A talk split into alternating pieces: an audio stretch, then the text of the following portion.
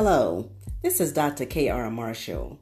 Thank you for tuning in today to Leading Jesus' Way podcast.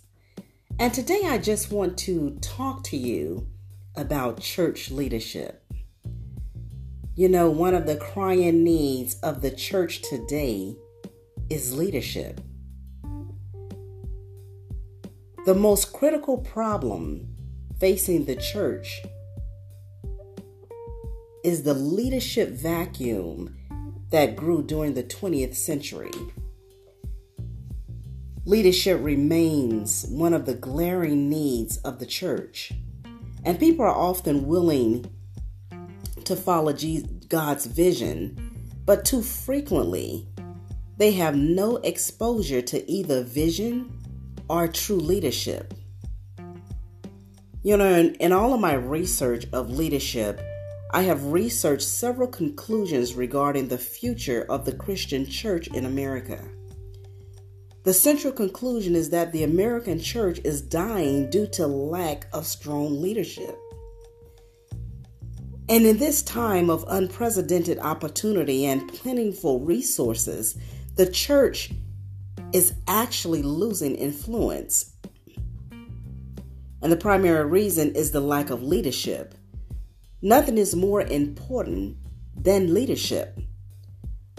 Christ left his church on earth to do work that has an internal impact. And if the local church isn't well led, then the bride of the church suffers, and she will not be able to fulfill her mission for this generation. And guess what? Guys, God Himself calls us to leadership. But God is the ultimate leader, and He calls every believer to lead others. God could have arranged His creation any number of ways, but He chose to create human beings who possess spirits and the capacity to relate to Him, to follow Him. Yet we are not forced to do so. When mankind fell into sin, God could have easily executed a plan of redemption that did not include sinful people in, his, in the process. But He calls us to participate and to lead others as we follow Him. Okay, as we follow Him. He makes that clear from the beginning. Let us make mankind in our image in our likeness so that they may rule. That's found in Genesis 1:26 people. I wholeheartedly believe that everything rise and fall on leadership. And what am I what I mean by that? I mean that more than anything else, the leadership of any group or organization will determine its success or failure.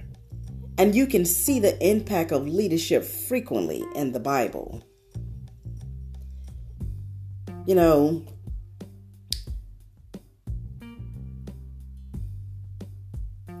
the call to leadership is consistent. It's a consistent pattern in the Bible. When God decided to raise up a nation of his own, he didn't call the masses he called out one leader, Abraham. And when he wanted to deliver his people out of Egypt, he didn't guide them as a group.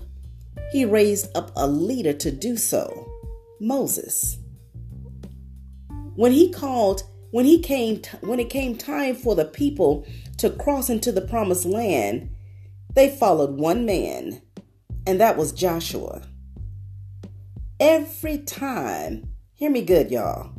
Every time God desires to do something great, He calls a leader to step forward. Today, He still calls leaders to step forward for every great work. And I challenge you if you want to be a great leader in God's great work, lead Jesus' way. Thank you for tuning in.